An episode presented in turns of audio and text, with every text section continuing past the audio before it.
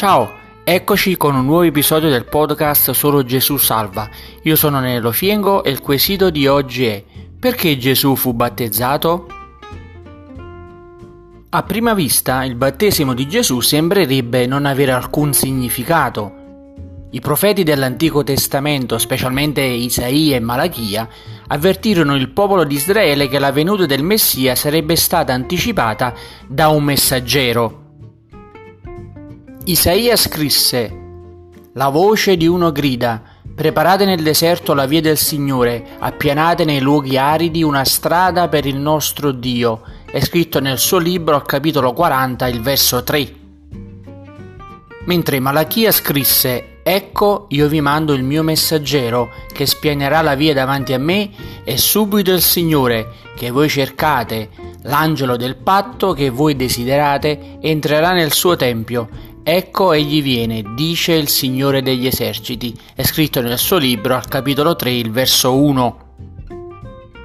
Quel messaggero fu Giovanni il Battista, come attestano tutti e quattro i Vangeli.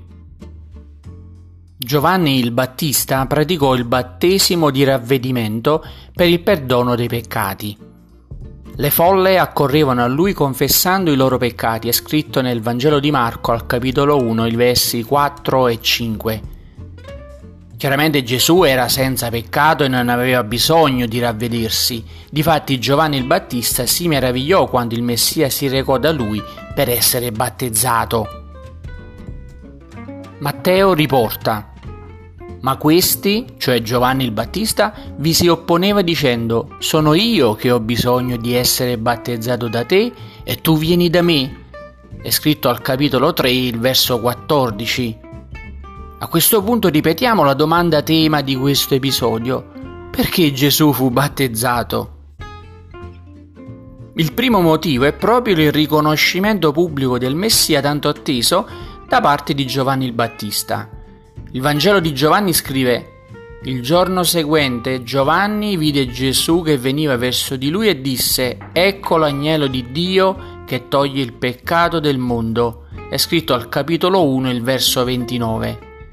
Facendosi battezzare da Giovanni il Battista, Gesù riconosce pubblicamente in Giovanni il messaggero che lo avrebbe preceduto, così come dicevano le scritture. Il secondo motivo per cui Gesù fu battezzato è legato all'appartenenza di Giovanni il Battista alla tribù di Levi. Luca nel suo Vangelo specifica che i genitori di Giovanni erano leviti discendenti di Aronne. Al tempo di Erode, re della Giudea, c'era un sacerdote di nome Zaccaria del turno di Abia. Sua moglie era discendente d'Aronne e si chiamava Elisabetta è scritto al capitolo 1, il verso 5. Uno dei doveri dei sacerdoti nell'Antico Testamento era quello di presentare i sacrifici davanti al Signore. Il battesimo di Gesù da parte di Giovanni il Battista potrebbe essere visto come la presentazione sacerdotale del sacrificio definitivo. E le sue parole Ecco l'agnello di Dio nei riguardi di Gesù ne sono una conferma. Il battesimo di Gesù, inoltre, servì a mostrare che egli si identificava con i peccatori.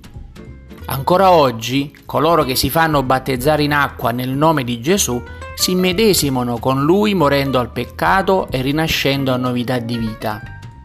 In questo senso il battesimo di Gesù fu un simbolo che, generazione dopo generazione, è arrivato finora a noi.